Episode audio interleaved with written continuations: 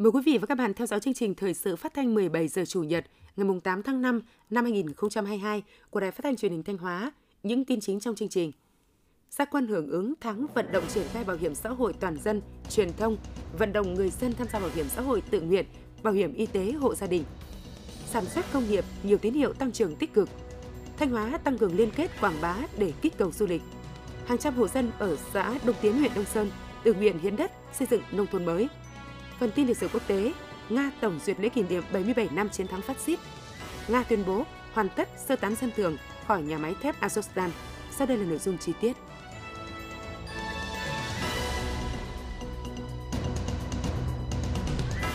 Sáng ngày 8 tháng 5, Bảo hiểm xã hội Việt Nam và Bưu điện Việt Nam tổ chức lễ gia quân trực tuyến toàn quốc hưởng ứng tháng vận động triển khai bảo hiểm xã hội toàn dân truyền thông – vận động người dân tham gia bảo hiểm xã hội tự nguyện, bảo hiểm y tế hộ gia đình. Tại điểm cầu Thanh Hóa có sự tham gia của đồng chí Đầu Thanh Tùng, Phó Chủ tịch Ủy ban dân tỉnh, tin của phóng viên Cẩm Thơ. Ngày 21 tháng 11 năm 2019, Thủ tướng Chính phủ ban hành quyết định số 1676 phê duyệt đề án đổi mới toàn diện nội dung hình thức và phương pháp tuyên truyền bảo hiểm xã hội, trong đó lấy tháng 5 là tháng vận động triển khai bảo hiểm xã hội toàn dân với chủ đề Bảo hiểm xã hội, điểm tựa của bạn và gia đình. Lễ gia quân năm nay tập trung đẩy mạnh hoạt động truyền thông sâu rộng về ý nghĩa, vai trò, tính nhân văn của chính sách bảo hiểm xã hội tự nguyện, bảo hiểm y tế hộ gia đình, quyền và lợi ích khi tham gia, nhấn mạnh mức hỗ trợ kinh phí từ ngân sách nhà nước, ngân sách địa phương với người tham gia bảo hiểm xã hội tự nguyện, bảo hiểm y tế hộ gia đình, đồng thời tăng mức đóng bảo hiểm xã hội tự nguyện tối thiểu từ ngày 1 tháng 1 năm 2022 thì mức lương hưu cũng sẽ tăng tương ứng những thiệt thòi khi lựa chọn nhận bảo hiểm xã hội một lần – Mục tiêu cụ thể là phấn đấu phát triển được 10.000 người tham gia bảo hiểm xã hội tự nguyện trong tháng 5 năm 2022. Tại Thanh Hóa, thời gian qua, Bảo hiểm xã hội tỉnh và Bưu điện tỉnh đã phối hợp tổ chức nhiều hoạt động tích cực trong công tác tuyên truyền, vận động nhân dân và người lao động tham gia bảo hiểm xã hội, bảo hiểm y tế, mang lại nhiều kết quả khả quan. Đến nay, toàn tỉnh đã có gần 75.600 người tham gia bảo hiểm xã hội tự nguyện. Năm 2022 là năm thứ ba thực hiện tháng cao điểm vận động triển khai bảo hiểm xã hội toàn dân, toàn tỉnh phấn đấu sẽ đạt 60% chỉ tiêu về phát triển bảo hiểm xã hội tự nguyện năm 2022 trong 6 tháng đầu năm. Ngay sau lễ phát động, cơ quan bảo hiểm xã hội tỉnh và bưu điện tỉnh đã tổ chức diễu hành trên các tuyến phố chính tại thành phố Thanh Hóa, tuyên truyền chủ trương, đường lối của Đảng, chính sách pháp luật của nhà nước về bảo hiểm xã hội, bảo hiểm y tế đến đông đảo các tầng lớp nhân dân. Đại lễ Phật đàn là ngày lễ quan trọng nhất, có nghĩa đặc biệt đối với tăng ni Phật tử trên toàn thế giới. Những ngày này, các tự viện trên địa bàn tỉnh Thanh Hóa cũng đang tổ chức đại lễ Phật đàn Phật lịch 2566, dương lịch 2022 với nghi thức truyền thống của đạo Phật kỷ niệm ngày Đức Phật đàn sinh. Tại chùa Hưng Phúc, phường Đông Hương, thành phố Thanh Hóa, chủ trì chùa đã gửi tới các đại biểu tăng ni Phật tử và nhân dân thông điệp Phật đàn Phật lịch 2566 của Đức Quyền Pháp chủ Giáo hội Phật giáo Việt Nam – khẳng định mục đích ý nghĩa của Đại lễ Phật đàn, kêu gọi tăng ni Phật tử phát huy hơn nữa truyền thống hộ quốc an dân, đồng hành cùng dân tộc, nêu cao trách nhiệm và làm tròn bổn phận của mình trên tinh thần kỷ cương trách nhiệm, đoàn kết, phát triển, xây dựng xã hội vững mạnh, tiếp tục đóng vai trò quan trọng trong khối đại đoàn kết dân tộc, tích cực trong sự nghiệp xây dựng và bảo vệ Tổ quốc Việt Nam. Tiếp đó, trong không khí trang nghiêm thành kính, tăng ni Phật tử và nhân dân đã dâng hương, cử hành nghi thức tắm Phật, thả bóng bay cầu nguyện cho quốc thái dân an, thế giới hòa bình, chúng sinh an lạc, dịch bệnh COVID-19 được đẩy lùi. Trước đó, tối ngày 7 tháng 5 tại Chùa Giáng, thị trấn Vĩnh Lộc, Ban trị sự giáo hội Phật giáo huyện Vĩnh Lộc tổ chức lễ kỷ niệm đại lễ Phật đàn Phật lịch 2566 dương lịch 2022. Các đại biểu cùng tăng ni Phật tử đã tham gia các nghi thức lễ Phật đàn truyền thống dân hương tụng kinh cầu nguyện cho quốc thái dân an, mừng lễ Phật đàn năm 2022 Phật lịch 2566, các tăng ni Phật tử trên địa bàn huyện nói chung và chùa Giáng nói riêng, nguyện tiếp tục nêu cao tinh thần đoàn kết dân tộc, phát huy những giá trị đạo đức văn hóa tôn giáo gắn với ý thức trách nhiệm người công dân, tích cực hưởng ứng các phong trào thi đua yêu nước và có những đóng góp thiết thực vào sự nghiệp phát triển kinh tế xã hội, quốc phòng an ninh của địa phương, tích cực tham gia các hoạt động từ thiện, phòng chống thiên tai dịch bệnh, chung sức chung lòng cùng toàn dân xây dựng quê hương đất nước giàu đẹp văn minh.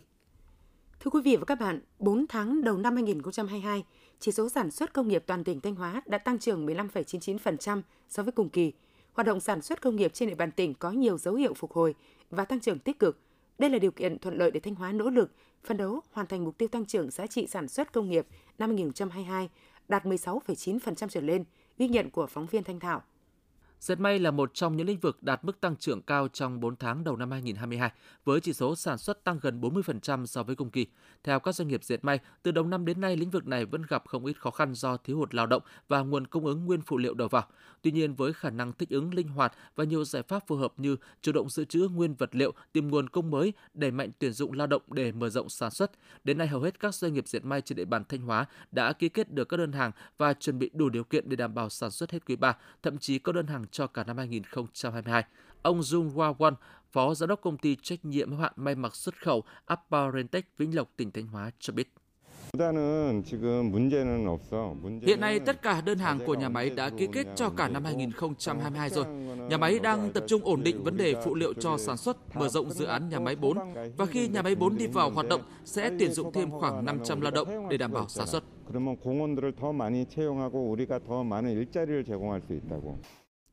Cùng với dệt may, trong 4 tháng đầu năm 2022, nhiều sản phẩm nông nghiệp của tỉnh Thanh Hóa cũng đạt được con số tăng trưởng cao so với năm trước như dây thể thao tăng 40,8%, dầu ăn tăng 31,9%, tinh bột sắn tăng 44,2%, xi măng tăng 15,5%, điện sản xuất tăng 63,2%. Với tinh thần thích ứng linh hoạt trước những biến động của nền kinh tế, các đơn vị sản xuất công nghiệp trên địa bàn tỉnh đang nỗ lực phục hồi, đầu tư mở rộng sản xuất để mạnh tiêu thụ sản phẩm. Hiện nhiều đơn vị đã có đơn hàng tăng từ 20 đến 30% so với cùng kỳ năm 2021 là tín hiệu tích cực dự báo sự tăng trưởng giá trị sản xuất công nghiệp trong quý 2 và những tháng tiếp theo của năm 2022. Tuy nhiên, hoạt động sản xuất công nghiệp tại Thanh Hóa cũng đang phải đối diện với nhiều thách thức khó khăn khi giá nguyên vật liệu đầu vào sản xuất và chi phí vận chuyển hàng hóa tăng. Một số nguyên liệu nhập khẩu từ châu Âu bị thiếu hụt do ảnh hưởng của chiến sự Nga-Ukraine. Trong khi đó, thị trường Trung Quốc vẫn tiếp tục khó khăn do chính sách Zero Covid của nước này. Ông Lưu Văn Hoàng, giám đốc công ty trách nhiệm hạn Aomet Việt Nam chia sẻ thêm.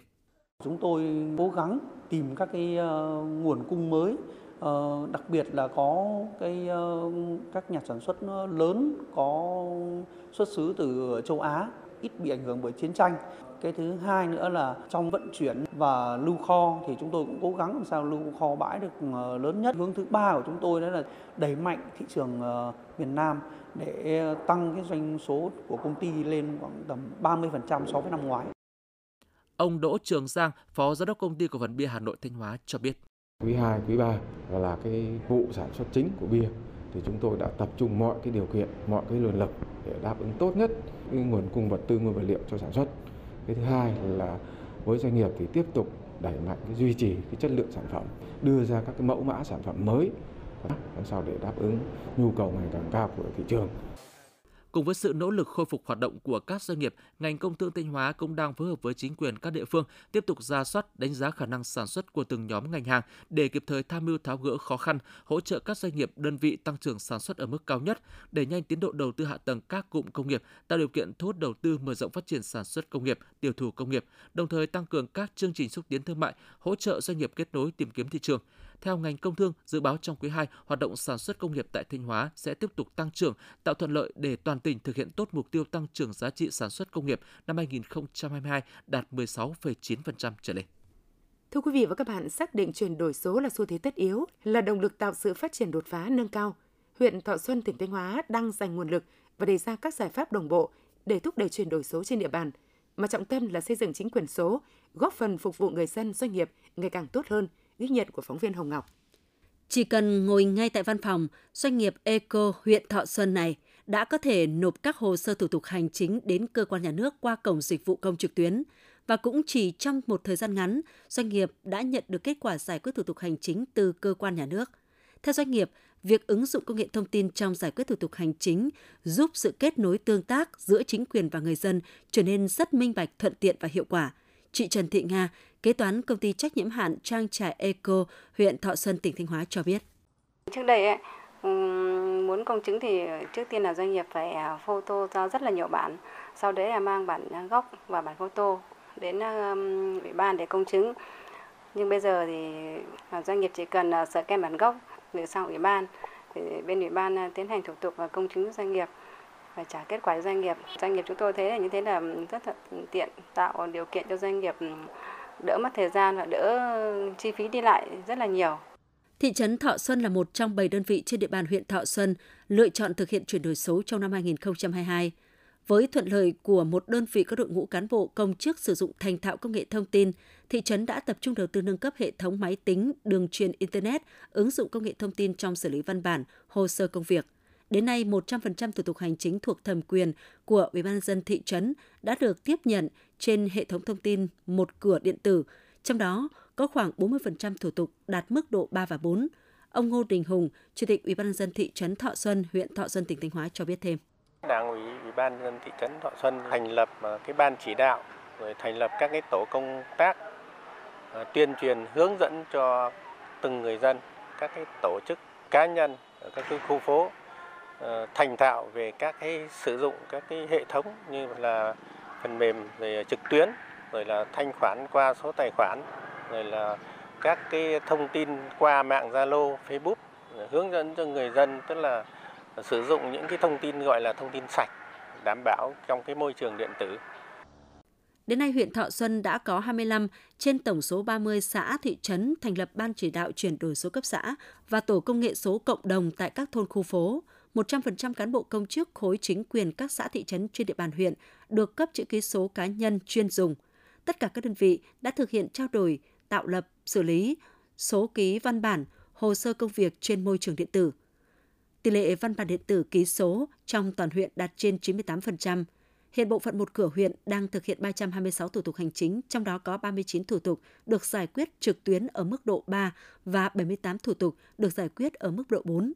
Ngoài ra, Thọ Xuân cũng là một trong những địa phương đi đầu trong việc triển khai thực hiện hiệu quả hình thức họp trực tuyến, đảm bảo phục vụ tốt cho công tác chỉ đạo điều hành nhanh chóng thông suốt từ huyện đến xã. Ông Nguyễn Xuân Hải, Phó Chủ tịch Ủy ban dân huyện Thọ Xuân, tỉnh Thanh Hóa trao đổi thêm về các giải pháp để chuyển đổi số hiệu quả trong thời gian tới như sau.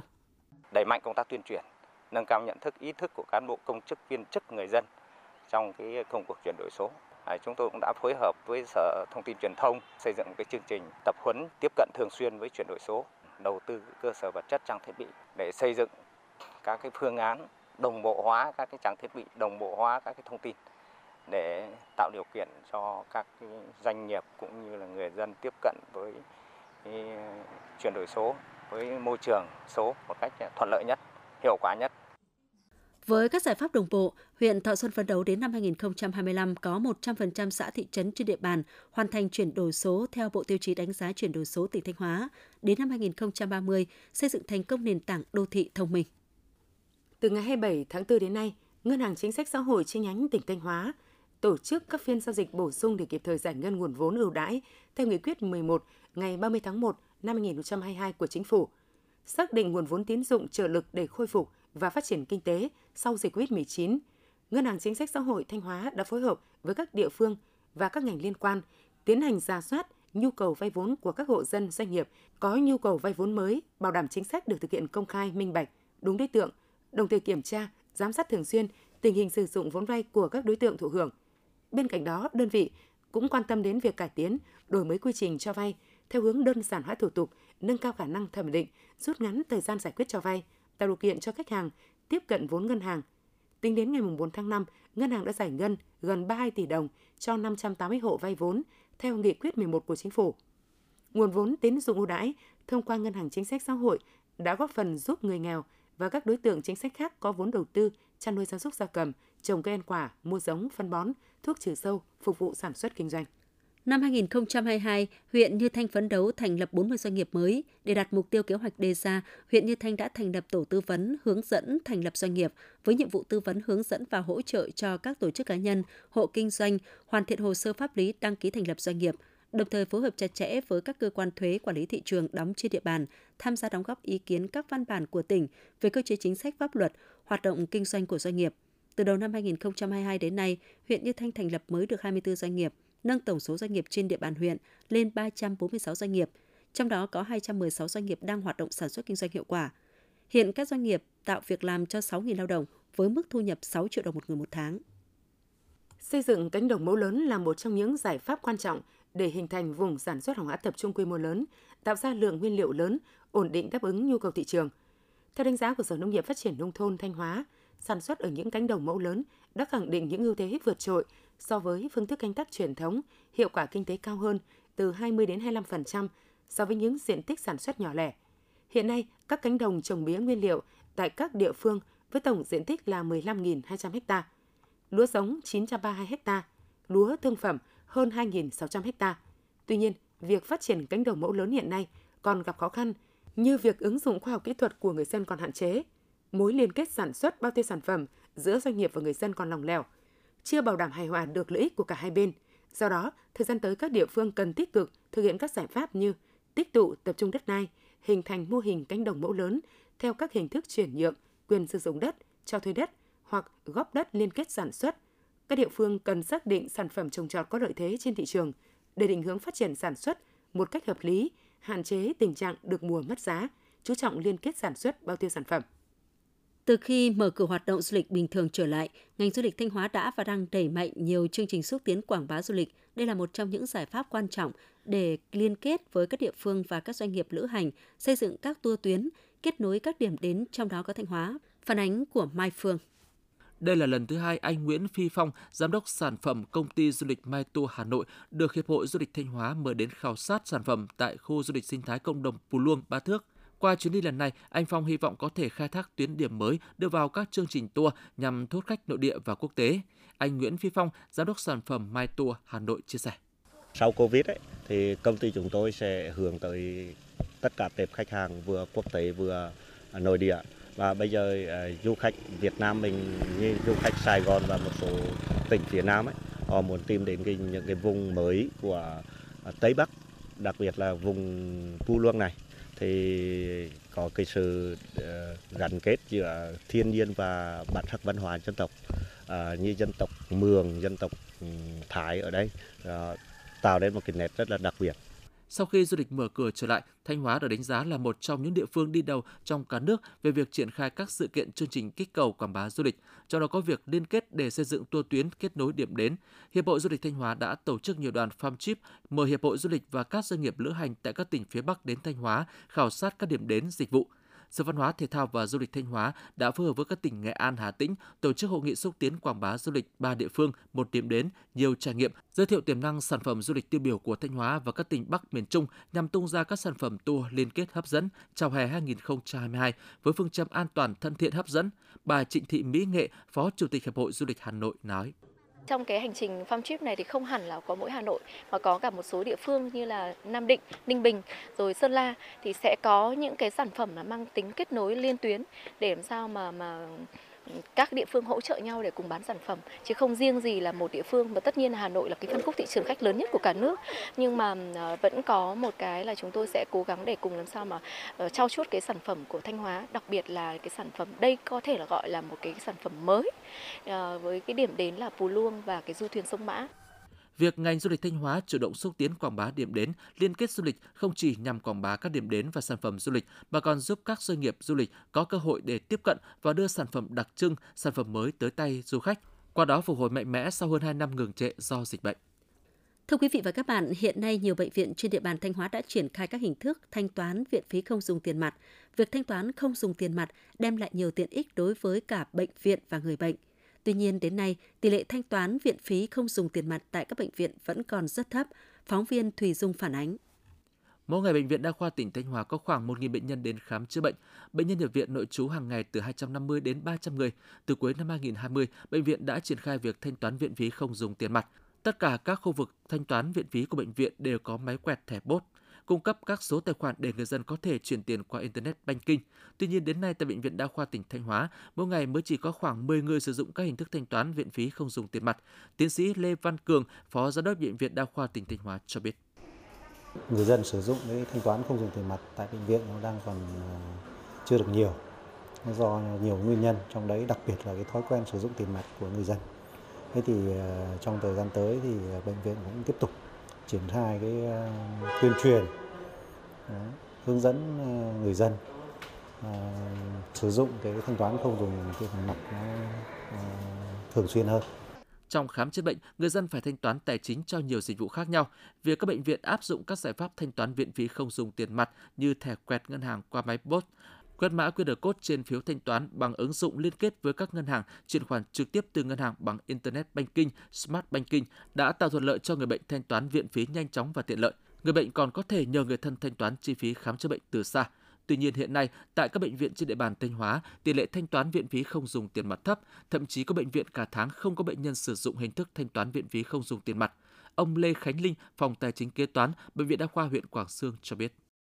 Lượng bệnh nhân thanh toán trên thiết bị di động và máy POS là rất ít, hầu như là không có, mà bệnh nhân vẫn ưu tiên sử dụng tiền mặt. Bệnh viện vẫn tiếp tục tuyên truyền đến người dân để người dân hiểu rõ các cái tiện ích của cái hình thức thanh toán à, trên thiết bị di động và máy POS. Nguyên nhân chính khiến tỷ lệ thanh toán viện phí không dùng tiền mặt tại các bệnh viện thấp là do người bệnh chưa thay đổi thói quen sử dụng tiền mặt, nhận thức chưa đầy đủ về lợi ích ý nghĩa thanh toán viện phí điện tử. Ngoài ra còn có các nguyên nhân về tâm lý, khả năng tiếp cận công nghệ của người dân. Do đó, để đẩy mạnh việc thanh toán viện phí không dùng tiền mặt, các bệnh viện cơ sở y tế sẽ tăng cường tuyên truyền nhiều hơn nữa để người dân biết đến và thực hiện việc thanh toán viện phí không dùng tiền mặt. Bên cạnh đó, việc hỗ trợ trực tiếp cho bệnh nhân và người nhà bệnh nhân cũng rất quan trọng để nâng cao tỷ lệ thanh toán viện phí không dùng tiền mặt trong các bệnh viện. Quý vị và các bạn đang theo dõi chương trình thời sự phát thanh của Đài Phát thanh và Truyền hình Thanh Hóa. Chương trình được phát trên sóng FM tần số 92,3 MHz. Tiếp theo sẽ là những thông tin đáng chú ý. Trong những năm qua, cùng với việc phát huy nguồn lực hỗ trợ từ ngân sách trung ương và tỉnh, huyện Quan Sơn đã huy động sự tích cực của cấp ủy chính quyền mặt trận Tổ quốc, các đoàn thể chính trị xã hội cùng toàn thể nhân dân trong thực hiện chương trình mục tiêu quốc gia xây dựng nông thôn mới. Với cách làm sáng tạo cùng với sự quan tâm động viên hỗ trợ kịp thời, thông qua các cơ chế chính sách hỗ trợ, lồng ghép các chương trình dự án của các cấp ban ngành đã giúp bà con trong bản làm đường giao thông, cải thiện vệ sinh môi trường, xóa nhà tranh tre rột nát, hỗ trợ bò lợn gà giống, giúp bà con phát triển sản xuất. Đến nay, huyện Quan Sơn đã có hai xã trên 11 xã xây dựng nông thôn mới về đích nông thôn mới. Một xã đang trình Hội đồng thẩm định nông thôn mới tỉnh xét trình Chủ tịch Ủy ban dân tỉnh ra quyết định công nhận đạt chuẩn nông thôn mới. 56 trên 83 bản đạt chuẩn nông thôn mới, 9 bản đạt chuẩn nông thôn mới kiểu mẫu. Giai đoạn 2016-2021, tốc độ tăng trưởng sản xuất hàng năm của huyện đạt 12,74%. Thu nhập bình quân đầu người năm 2021 đạt 28 triệu đồng, tỷ lệ hộ nghèo toàn huyện hiện giảm xuống còn dưới 3%. Để xây dựng nông thôn mới kiểu mẫu, hàng trăm hộ dân xã Đông Tiến huyện Đông Sơn đã tự nguyện hiến hàng nghìn mét vuông đất ở để nâng cấp, mở rộng các tuyến đường. Việc người dân hiến đất làm đường giao thông đã góp phần đáp ứng nhu cầu đi lại thuận tiện và chỉnh trang diện mạo nông thôn theo hướng sáng xanh sạch đẹp.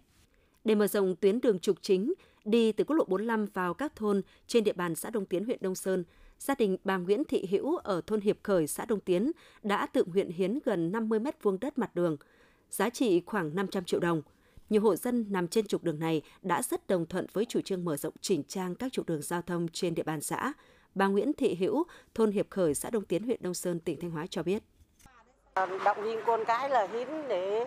làm đường cho đẹp đẽ, lấy đường cho dân làng đi, cho thoải mái. Đó là cái thứ nhất được cái sự quan tâm của đảng và nhà nước và của xã, của xóm, của huyện. Nghĩa là để à, làm thế nào cho nông thôn mới càng ngày càng được đổi mới. Anh Trần Văn Giang, thôn Hiệp Khởi, xã Đông Tiến, huyện Đông Sơn, tỉnh Thanh Hóa chia sẻ thêm. Để cho cái ờ, gọi là cái đô thị hoặc là cái cung đường nó được đẹp. Đó, mà ờ, những nhà xung quanh đây cũng đều chấp hành mọi cái vấn đề là như thế. Cùng họ cũng rất ủng hộ, ủng hộ về cái việc đó. đó mà thôn thì nói chung cũng đi cũng nói thì chỉ cần thôn nói rằng khi mà thôn đến nhà nói thì đương nhiên là bà con chấp hành hết nên là làm rất nhanh. Nhờ chủ trương hiến đất làm đường được nhân dân ủng hộ, diện mạo thôn Nhuận Thạch, xã Đông Tiến đã có những đổi thay rõ nét. Nhiều con đường chật hẹp trước kia đã được mở rộng, nhiều công trình dân sinh đã được chỉnh trang nâng cấp. Bà Thiều Thị Thúy, trưởng thôn Nhuận Thạch, xã Đông Tiến, huyện Đông Sơn, tỉnh Thanh Hóa nói. Chúng tôi cũng phải vận động bằng mọi cách để tuyên truyền nhân dân là cố gắng hiến đất để à, làm cái đường cho con cháu sau này để rồi người ta đi về đến quê hương của mình người ta thấy là đường sáng xanh sạch đẹp. Phong trào hiến đất toàn bộ nhân dân là đồng thuận là, là à, tất cả mọi người dân trong thôn là đều đồng thuận cái việc à, hiến đất để à, chúng tôi mới làm được cái con đường à, sáng xanh sạch đẹp như hôm nay. Ngay sau khi có chủ trương xây dựng nông thôn mới kiểu mẫu, với phương châm nhà nước và nhân dân cùng làm, cấp ủy chính quyền xã Đông Tiến đã tổ chức tuyên truyền vận động các hộ dân có tuyến đường đi qua tự nguyện ủng hộ. Từ đầu năm đến nay, đã có hàng trăm hộ dân trên địa bàn xã có đường giao thông được cải tạo, đã tự nguyện hiến đất, hiến công trình. Có những hộ hiến đến 100 mét vuông đất, nhiều hộ hiến cả công trình kiên cố như nhà ở, cổng, tường rào để làm đường giao thông. Ông Nguyễn Xuân Thanh, Chủ tịch Ủy ban nhân dân xã Đông Tiến, huyện Đông Sơn, tỉnh Thanh Hóa phấn khởi cho biết. Nhân dân rất là vui mừng và thực sự ra đây là cái cảm nhận trực tiếp của từng người dân, của những hộ dân người ta rất là vui là được hưởng thụ trực tiếp cái thành quả mà bản thân hộ gia đình cũng công hiến rồi là xã đầu tư à, thực hiện. Thế cho nên là à, người dân khi mà hỏi đến à, từng hộ dân về cái việc mà xây dựng nông thôn mới và cũng như là cái việc hiến đất hiến công trình là người ta đồng tình ngay và cái cái cái phong trào này đã được nhân rộng đến tất cả các thôn. Phong trào hiến đất làm đường giao thông nông thôn ở xã Đông Tiến huyện Đông Sơn đang tạo thành phong trào có sức lan tỏa mạnh mẽ, bước đầu mang lại hiệu quả thiết thực. Những con đường được mở rộng đã giúp người dân đi lại, thông thương hàng hóa được thuận lợi hơn. Đây còn là tiền đề quan trọng để xã Đông Tiến, huyện Đông Sơn thực hiện mục tiêu xây dựng nông thôn mới kiểu mẫu trong năm 2022.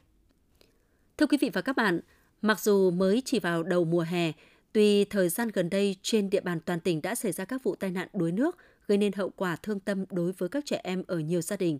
Vì vậy, việc nâng cao nhận thức, kỹ năng phòng chống đuối nước cho trẻ em mỗi dịp hè về đã và đang được các nhà trường trên địa bàn tỉnh thực hiện, ghi nhận tại huyện Quảng Sương.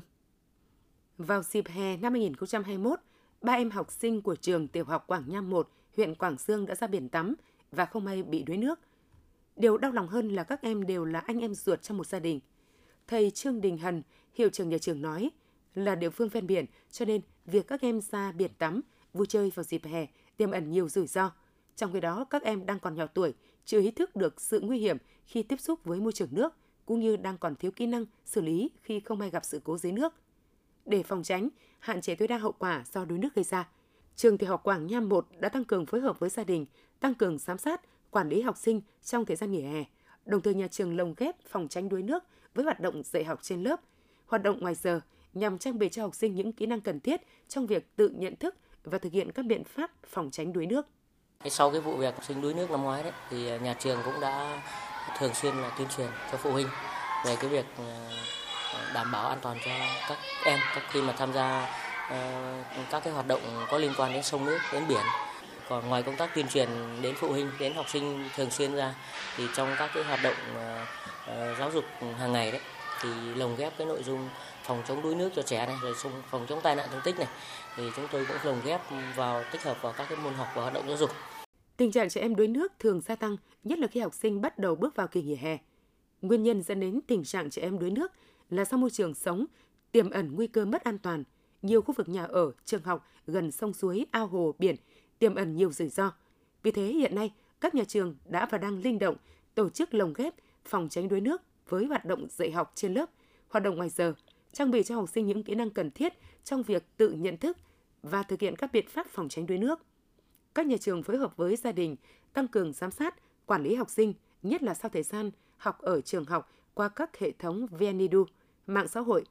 Cô giáo Lê Thị Trâm, hiệu trưởng trường Trung học cơ sở Tân Phong 2, huyện Quảng Sương cho biết. Nên nhà trường cũng uh, liên tục là triển khai nhắc nhở chấn chỉnh học sinh dưới cờ rồi là các thầy cô giáo cũng thường xuyên là tuyên truyền các cái cách phòng chống cho học sinh. Nhà trường cũng có trách nhiệm là cũng phối hợp chặt chẽ với các các cái tổ chức đoàn thể địa phương, đặc biệt là phụ huynh. À, thông qua các cái kênh, ví dụ như qua trang à, điện tử của nhà trường qua cái trang zalo của lớp, các nhóm lớp để cho phụ huynh nắm được. Để rồi có cái cách mà nhắc nhở con em mà phòng chống cái tai nạn đuối nước. Những năm qua Phòng Giáo dục Đào tạo huyện Quảng Sương đã chỉ đạo các nhà trường phát huy hiệu quả mô hình trường học an toàn, tăng cường giáo dục cho học sinh kỹ năng phòng chống tai nạn thương tích, nhất là các biện pháp phòng chống tai nạn đuối nước. Bà Nguyễn Thị Quế, Phó phòng Giáo dục huyện Quảng Sương cho biết, thời gian qua, từ nguồn kinh phí được các dự án tài trợ, xã hội hóa, một số trường học trên địa bàn huyện đã đầu tư xây dựng bể bơi thông minh để giảng dạy kỹ năng bơi lội cho học sinh. À, công tác phòng chống đuối nước thì chúng tôi đã tập trung vào cái việc là triển khai à, các cái hoạt động. Và trong cái việc triển khai này thì chúng tôi cũng quan tâm đến công tác phối hợp với à, các cái tổ chức đoàn thể, nhất là hội chữ thập đỏ huyện thường xuyên tổ chức tập huấn và hướng dẫn cho đội ngũ giáo viên hay là đối với học sinh À, nắm bắt được cái, các cái kỹ năng để phòng chống đuối nước. Các nhà trường phải tăng cường phối hợp với các địa phương về quản lý uh, trẻ tại địa bàn, nhất là trong các cái thời điểm mà dịp hè đấy. Đuối nước có thể xảy ra ở mọi lứa tuổi, ở nhiều môi trường nước khác nhau như kênh mương, sông suối, ao hồ, biển cả. Do vậy, tăng cường kỹ năng phòng chống đuối nước cho trẻ em là rất quan trọng. Có như vậy, những nỗi đau mang tên đuối nước trẻ em trong mùa hè mới có thể giảm. Quý vị và các bạn vừa theo dõi chương trình Thời sự của Đài Phát thanh Truyền hình Thanh Hóa. Chương trình do biên tập viên Thúy Lượng biên soạn và thực hiện cùng với sự tham gia của các phát thanh viên Minh Thu Minh Thư, kỹ thuật viên Tiến Quân, tổ chức sản xuất Hoàng Văn Triều, chịu trách nhiệm nội dung Hà Đình Hậu. Tiếp ngay sau đây là phần tin thời sự quốc tế.